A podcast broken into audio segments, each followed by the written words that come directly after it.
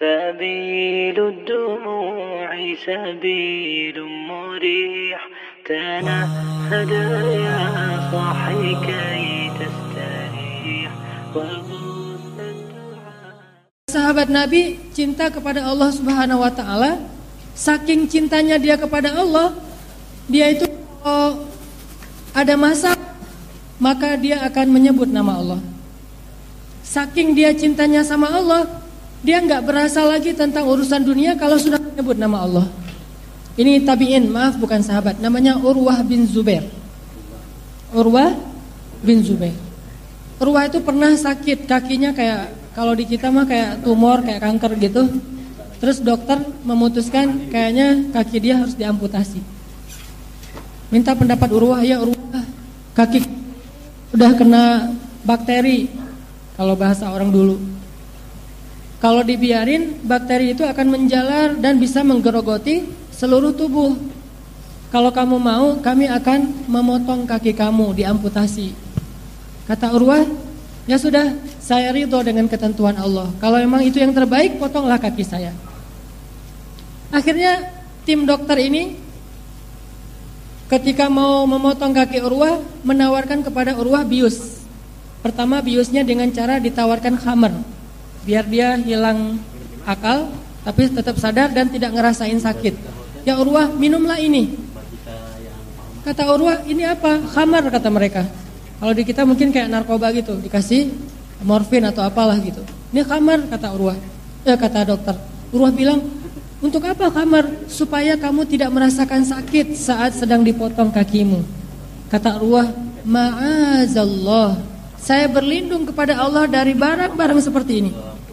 Bayangin, padahal untuk kesehatan kadang morfin pun dihalalkan oleh ulama kalau demi untuk kesehatan, kesehatan kayak darurat gitu. Tapi Urwah walaupun halal dia nggak mau karena itu khamar. Dia menjauh setetes pun dia nggak mau. Saya tidak mau pakai khamar. Dokternya rapat lagi terus memutuskan ya udah kalau nggak mau pakai khamar gimana kalau di bius aja. Di bius itu apa? Kamu akan dikasih semacam kain yang udah di ini dengan cairan di, dihirup oleh uh, Urwah kemudian dia akan hilang kesadaran, pingsan, bius total. Kalau udah kayak gitu saya nggak ngerasain sakit, enggak kata dokter. Kata Urwah, maazallah.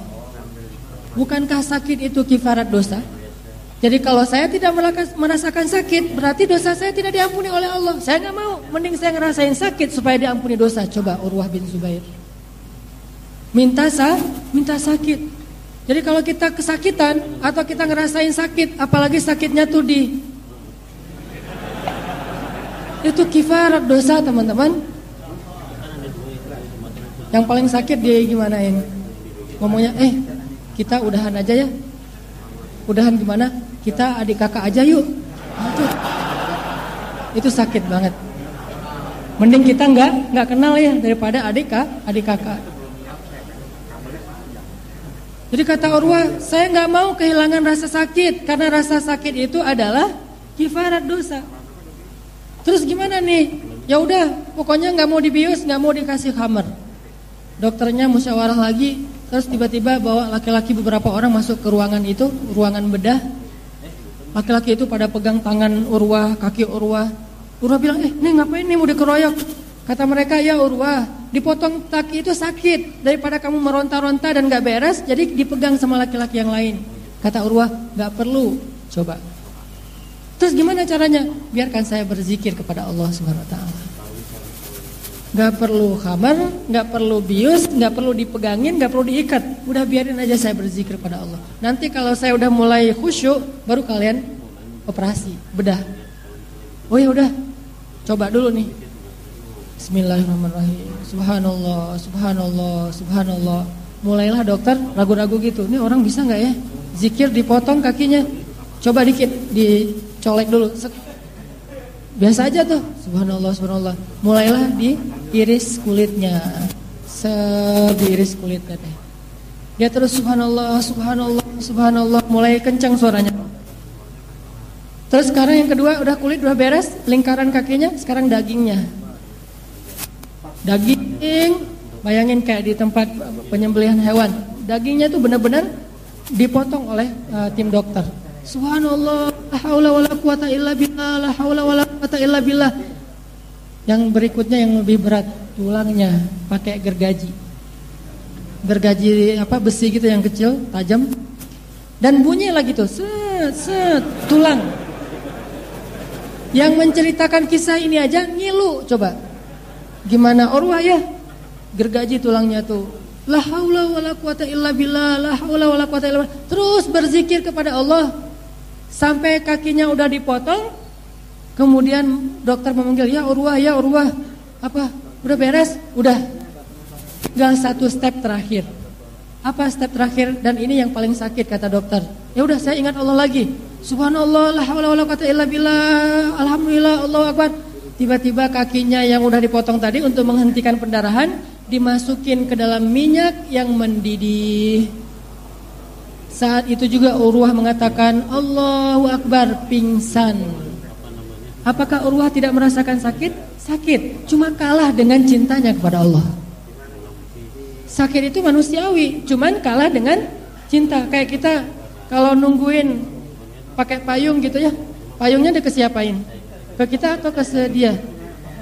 Dia kan, dia di sini istri maksudnya.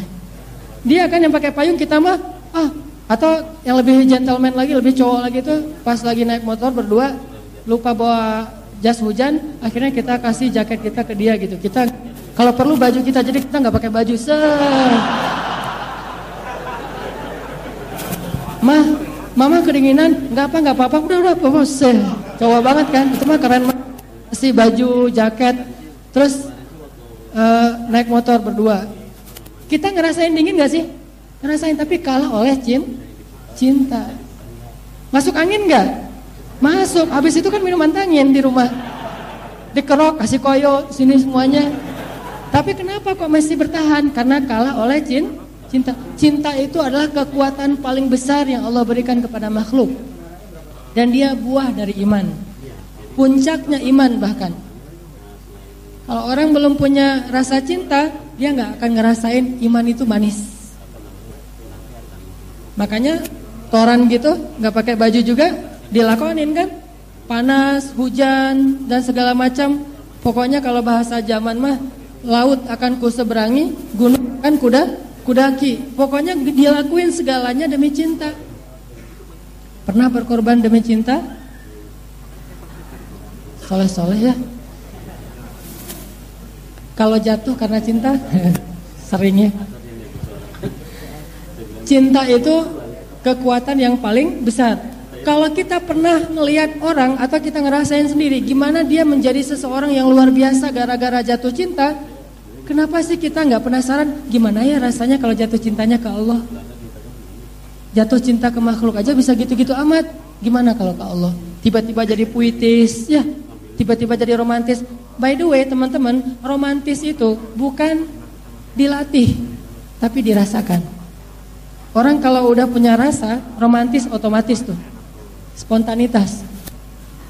Lihat dulu wajahnya, wajah istri kita maksudnya. Kalau belum punya istri, nggak usah dibayangin. Nanti maksudnya nanti kalau udah halal, pas ngeliat wajahnya, kita rasakan perasaan yang dalam di hati, di hati kita, terus kita pegang rusuk kita. Pak kenapa? Sakit jantung? Enggak, sakit rusuk. Bukan sakit jantung. Kenapa sakit rusuk? Karena satu rusukku telah kau ambil. Separuh aku. Jadi kau adalah separuh baru aku. Lihat, mah, dulu papa mama itu tukang las ya. Kok tahu gitu ya, standar. Atau apa, uh, apa? Saya suka gini nih. Pernah bukan suka pernah gini. Uh, saya punya panggilan khusus nggak? Orang di sini ke istri. Sebut aja mah gitu. Mah uh, boleh minta sesuatu nggak? Apa? Minta dibikinin kopi tapi jangan pakai gula ya gitu. standar. Oh ya um, soalnya kalau mama yang bikin pasti manis. Walaupun ujung-ujungnya pas dia masuk kamar kita ambil gula sendiri susu. Nggak mungkin lah mat ya. Nih pak kopinya, oh iya mah, ini manis banget pasti. Waduh manis banget ya mah, mama pakai aspartam ya mah gitu. Dia masuk ke kamar langsung ke dapur. manis banget. Pas dia rasain, pak ini manis pak, kan dipegang sama mama. Bohong banget ya. Tapi Rasulullah itu raja romantis loh. Cuman romantis-romantisnya Rasulullah tetap syar'i, berpahala. Kalau kita romantis belum halal, sia-sia. Makanya halalin dulu baru rasain romantismenya.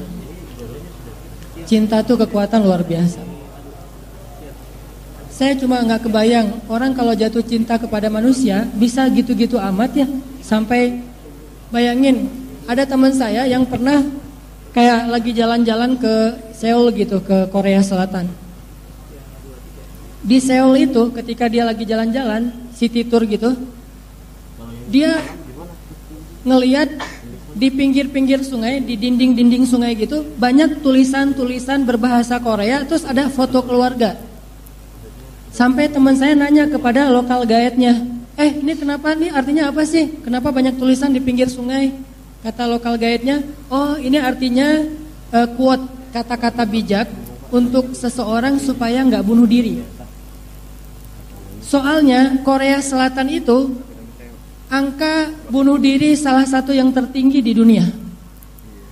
Jadi seiring mereka makin modern, makin eksis di dunia entertain, maka berbanding lurus juga dengan angka orang yang uh, apa uh, mentalnya bermasalah sehingga banyak yang bunuh diri.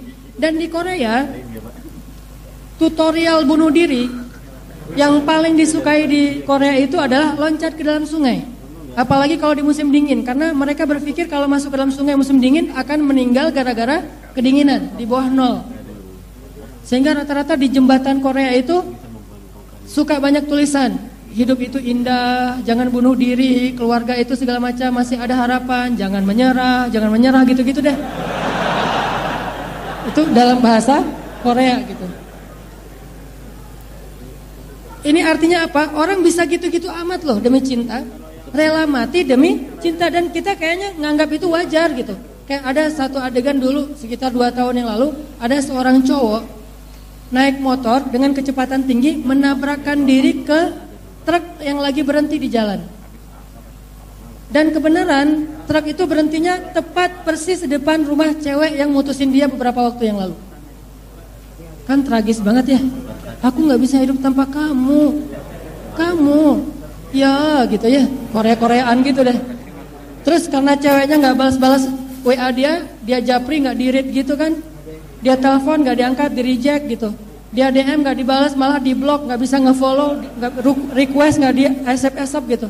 Akhirnya dia putus asa naik motor kenceng nabrakin diri ke truk persis di depan rumah si cewek dan meninggal di tempat. Kenapa orang bisa gini? Karena cinta. Jadi wajar kalau ada sahabat Nabi yang rela mati demi Allah dan Rasul. Karena cintanya itu luar biasa. Kalau Rasulullah ada apa-apa mereka pasang badan beneran itu. Dan bukan cowok doang cewek di zaman Nabi namanya sahabiat. Sebutlah dengan bahasa kita seorang cewek yang soleha. Kalau nggak salah namanya Ummu Umaroh. Tahu kan kisah Ummu Umaroh yang menjadikan tubuhnya sebagai tameng bagi Rasulullah dalam perang Uhud? Sampai dia punya sekitar 26 bekas tebasan pedang di tubuhnya salah satu di bagian tengkuknya. Hampir aja memutuskan lehernya. Demi apa? Demi melindungi Rasulullah. Kok bisa gitu? Cinta. Jadi orang aja bisa kayak gitu ke seorang cewek yang dia cintai maka harusnya kita pengen banget nih. Gimana ya? Saya juga penasaran. Gimana ya rasanya jatuh cinta ke Allah? Gimana ya rasanya jatuh cinta ke Nabi? Kok kita bisa banget sih jatuh cinta ke makhluk, tapi kok belum bisa jatuh cinta ke Allah? Ini kan kayak agak kurang fair sama Allah ya. Padahal makhluk itu baru kita temuin beberapa hari yang lalu tiba-tiba jatuh cinta. Wah dia nih yang gua banget nih ngeklik banget nih. Padahal baru ketemu udah ngeklik. Allah yang menciptakan kita dari sejak kita di kandungan ibu kita, kok nggak ngeklik ngeklik nih? Kita harus sedih karena itu teman-teman. Allah itu lebih pantas kita cintai. Walaupun kita boleh mencintai istri kita, suami, orang tua, anak, ulama. Tapi sebelum semua itu harusnya Allah dulu sama Rasul. Nah yang buat saya penasaran kok belum ya ngerasain cinta ke Allah itu kayak cinta ke makhluk. Harusnya lebih tapi kayak juga belum. Sama juga be belum. Harusnya lebih daripada diri kita dan makhluk. Sehingga para sahabat rela mati demi Rasulullah. Dia pasang badan, ditebas oleh musuhnya, Dia nggak masalah, yang penting Rasulullah selamat. Begitu perang Uhud sudah usai, kemudian para sahabat yang terluka ini masing-masing dibawa ke tenda untuk dirawat. Rasulullah juga gigi beliau ada beberapa yang yang kena, geraham beliau juga kena, pipi beliau kena tombak gitu kan. Terus Nabi Nabi juga cinta banget sama umatnya. Jadi bukan cuma umat yang cinta ya, beliau habis. Nabi nanya, di mana Ummu Umaroh? yang tadi melindungi Rasulullah. Bayangin di perang Uhud, sahabat-sahabat senior aja naik ke atas bukit. Ummu Umarah dan Abu Bakar turun demi melindungi Rasulullah yang ketinggalan di bawah. Direkam di dalam Al-Quran surat At-Taubah ketika kalian meninggalkan Nabi di belakang. Sampai meninggalkan Nabi loh. Dan itu bukan karena nggak cinta, cuman saking mereka panik sampai ninggalin Nabi. Tapi Ummu Umarah, Abu Bakar As-Siddiq ingat kepada Rasulullah. Ya Rasulullah mana? Rasulullah mana? Dia dilihat Rasulullah di antara musuh di belakang sendiri, langsung Ummu Umarah menyambar ke arah Rasulullah dan menjadikan tubuhnya sebagai tameng bagi Rasulullah. Ditebas oleh musuh, ditombak, dipanah, dia tahan dengan tubuhnya. Kok bisa kayak gitu? Pasti karena cinta. Jadi power dari cinta itu tuh luar biasa. Kita tuh berdoa ya Allah, beri saya cintamu. Cinta orang yang mencintaimu. Cinta yang membuat kami dicintai olehmu dan seterusnya dan seterusnya. Cinta itu sesuatu yang paling luar biasa. Sampai akhirnya pas Nabi datang ke apa ke tendanya Ummu Umarah, pengen ngelihat kondisi Umarah yang tadi kena luka sampai 26 bekas luka. Nabi memberi salam dulu. Assalamualaikum. Kalau dalam bahasa lain Assalamualaikum ala uh, apa ahlil khiba. Selamat kepada uh, penghuni tenda ini kata Nabi. Mendengar suara Nabi, Ummu Umarah yang tadi lagi diperban, lagi tidur kesakitan, yang tadi agak-agak sedikit merintih, mendengar suara Nabi langsung bangkit, langsung bangkit, kemudian sikap langsung kayak gini, nggak mau kelihatan oleh Nabi kalau dia lagi kesakitan, itu membuat Nabi sedih. Dia nggak pengen Nabi sedih, coba bayangin. Waalaikumsalam, waalaikumsalam ya Rasulullah dibukain pintu e, tenda itu oleh Ummu Umarah. Kemudian Rasulullah bertanya, ya Ummu Umarah, gimana keadaan kamu? Gimana keadaan kamu? Ya Rasulullah, keadaan Rasulullah gimana? Coba itu jawabannya. Bukan nggak apa-apa ya Rasulullah, cuma ada 26 luka doang. Enggak. Itu mah kita ya, baru juga luka dikit udah ngomong-ngomong ke mana, wah jadi status, mana-mana disebarin. Ini ditanya ya Ummu Umarah, gimana keadaan kamu? Dia balik bertanya, ya Rasulullah, Rasulullah gimana? Rasulullah gimana? Kata Rasulullah, saya alhamdulillah nggak apa-apa. Kalau gitu saya juga nggak apa-apa. Tapi kalau Rasulullah sakit, saya lebih sakit. Kalau Rasulullah sehat, saya sehat. Enggak apa-apa ya Rasulullah, enggak ada, enggak ada. Itu kenapa diperban? Enggak, enggak, ini mah biasa aja lah, udah enggak. Enggak, dia enggak mau. Rasulullah, ini lukanya gede loh Rasulullah. Enggak. Enggak caper-caperan kayak kita ya. Ini cinta sejati nih. Cewek bisa gitu, apalagi cowok kayak Abu Bakar, kayak Ali, ini lebih dahsyat lagi nih. Cewek aja bisa gitu karena cinta sama Rasul. Begitu Rasulullah kembali, umum orang langsung pingsan. Sadarkan diri setelah beberapa saat, kemudian beliau dapat berita bahwa Rasulullah ngejar musuh lagi tuh. Jadi perang Uhud itu bisa dibilang bukan kalah. Karena ulama nggak setuju kalau perang Uhud itu kalah. Yang disebut perang Uhud itu bukan kalah tapi kebobolan. 2-1. Kalau yang lain tuh 2-0 telak ya. Kalau ini 2 2-1. Menang, kebobolan, menang. Rasulullah nggak pernah kalah perang. Rasulullah yang ada pernah e, kalau bahasa bola mah kebobolan atau kena musibah dalam peperangan yaitu perang Uhud sama perang Hunain. Dua kali dapat musibah dalam peperangan, tapi nggak kalah. Nabi ngejar lagi musuh. Ummu Umarah pas tahu Nabi ngejar musuh lagi dalam keadaan sakit, Ummu Umarah langsung mengatakan, siapkan baju saya, siapkan baju saya. Disiapin bajunya, langsung ngejar Rasulullah. Dia takut nanti terjadi apa-apa kepada Rasulullah. Padahal baru aja pingsan. Apa yang membuat seseorang bisa ngelakuin yang kayak ginian? Kalau bukan karena cinta. Kita salawat aja males ya. Gimana mau pasang badan? Suruh misalnya disebutin nama Nabi, kita bilang Sallallahu Alaihi Wasallam. Itu aja kadang-kadang kayak ngegampangin gitu. Ah salawat doang. Padahal dari situlah kita belajar cinta pelan-pelan nih. Salawat dulu, terus naik lagi ikut sunnah Nabi, naik lagi seterus sampai akhirnya mudah-mudahan kita rela mati demi memper, me, melanjutkan perjuangan Rasulullah Sallallahu Alaihi Wasallam.